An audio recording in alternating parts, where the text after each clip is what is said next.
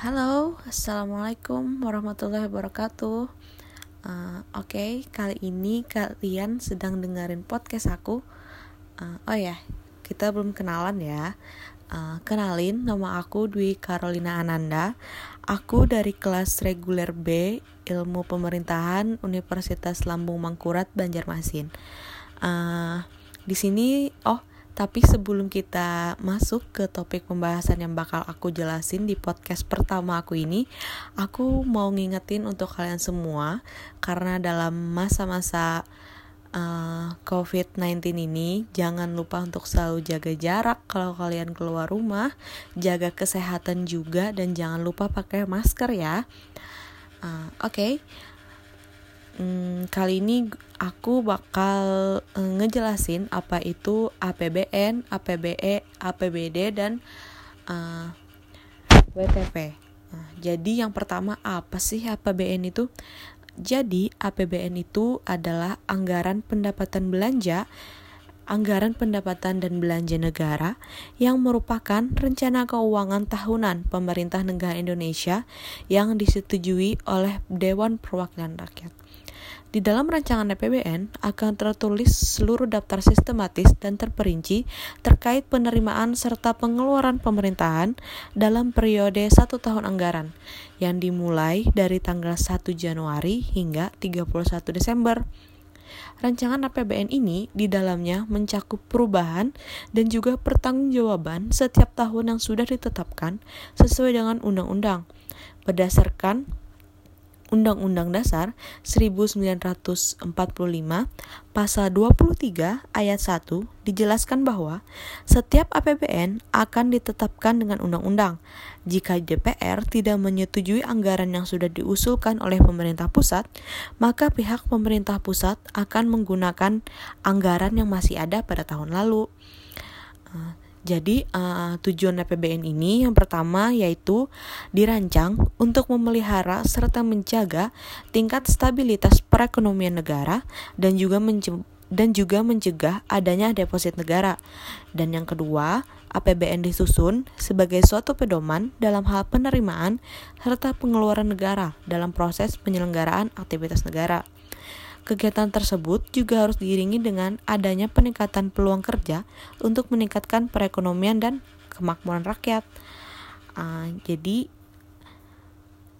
singkat banget ya yang harus aku jelasin karena uh, untuk mengurangi waktu juga. Selanjutnya aku bakal ngejelasin apa sih itu APBD. Uh, Oke, okay, jadi APBD itu atau Anggaran Pendapatan dan Belanja Daerah adalah suatu rencana keuangan tahunan dari pemerintah daerah yang sebelumnya telah disetujui oleh DPRD atau Dewan Perwakilan Rakyat.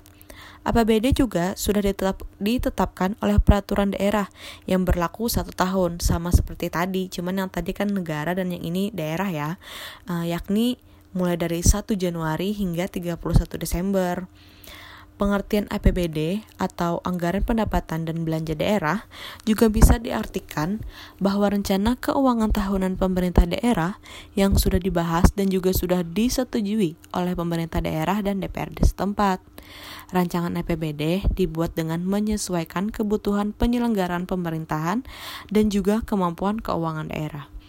Perkiraan besaran rencana pendapatan dan belanja APBD dalam jangka waktu tertentu dan masa yang akan datang dalam APBD akan disusun dengan prosedur dan bentuk tertentu secara sistematis sesuai prosedur yang berlaku. Jadi, uh, eh, APBD itu punya lima fungsi guys. Yang pertama itu fungsi otorisasi, fungsi perencanaan, fungsi pengawasan, fungsi alokasi, fungsi distribusi, dan juga yang terakhir fungsi stabilitas. Jadi, tujuan perencanaan APBD pada dasarnya sama seperti perencanaan APBN. APBN dirancang agar bisa dijadikan pedoman dalam hal penerimaan dan pengeluaran, penyelenggaraan pemerintah daerah dalam hal pelaksanaan otonomi daerah dan juga demi meningkatkan angka kemakmuran masyarakat pada daerah tersebut. Nah, dengan adanya APBD, APBD, maka tingkat penyelewengan, penerobosan, dan kesalahan dalam menggunakan dana daerah bisa dicegah.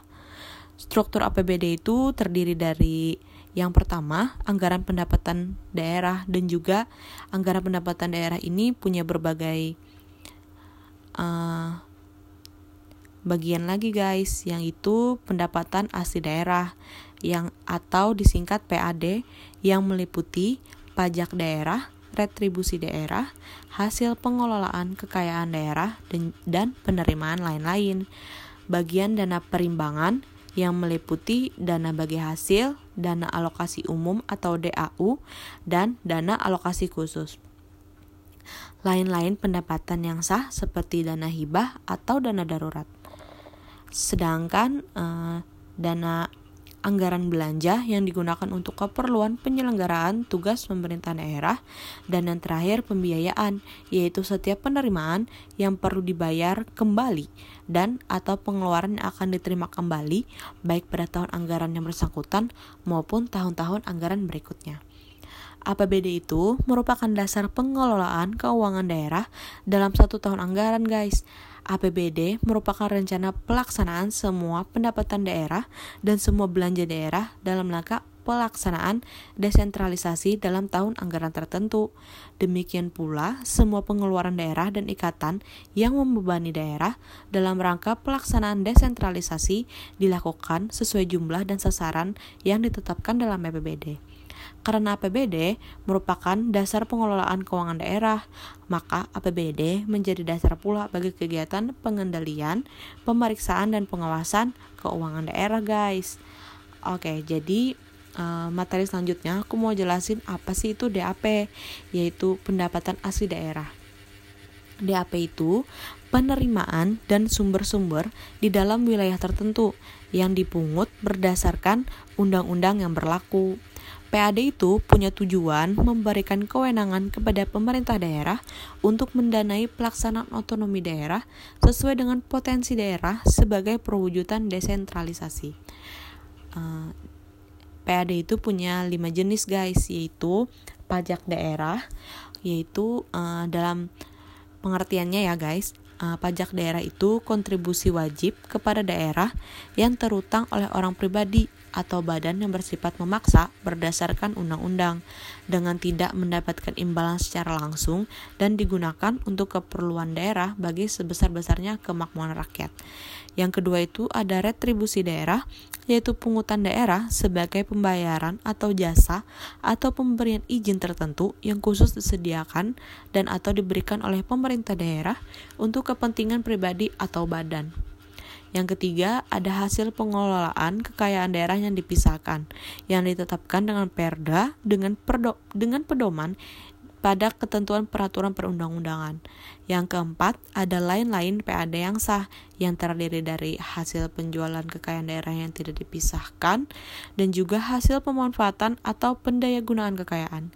Dan yang terakhir, itu ada daerah yang tidak dipisahkan seperti jasa giro, pendapatan bunga, tututan ganti rugi, keuangan selisih nilai tukar rupiah terhadap mata uang asing, dan komisi, potongan, ataupun bentuk-bentuk lain akibat dari penjualan dan atau pengadaan barang dan atau jasa oleh daerah.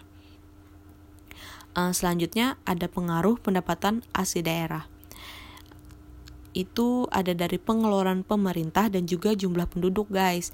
Kalau dari pengeluaran pemerintah itu mencerminkan kebijakan pemerintah.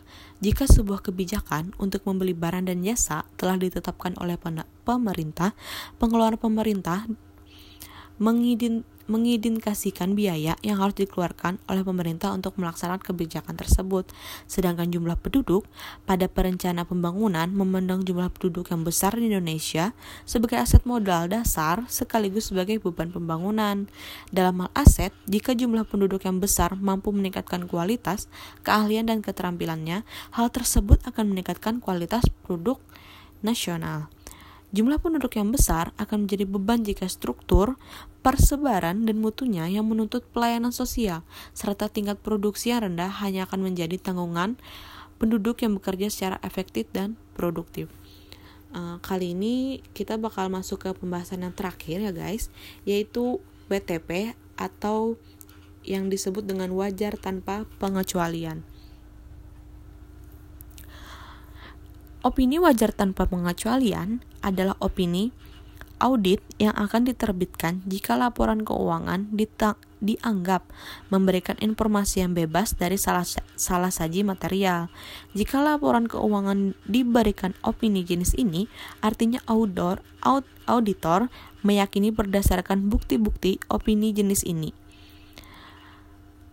yang dikumpulkan, perusahaan atau pemerintahan dianggap telah menyelenggarakan prinsip akuntansi yang berlaku umum dengan baik, dan kalaupun ada kesalahan, kesalahan dianggap tidak material dan tidak berpengaruh signifikan terhadap pengambilan keputusan. Adapun uh, faktor penentu WTP ini harus didasarkan pada kesesuaian dengan indikator itu. Pengungkapan informasi di, lap di laporan keuangan harus jelas dan detail uh, jadi itu aja itu aja yang bisa aku sampaikan di podcast aku ini. Semoga kalian berkenan mendengarkan.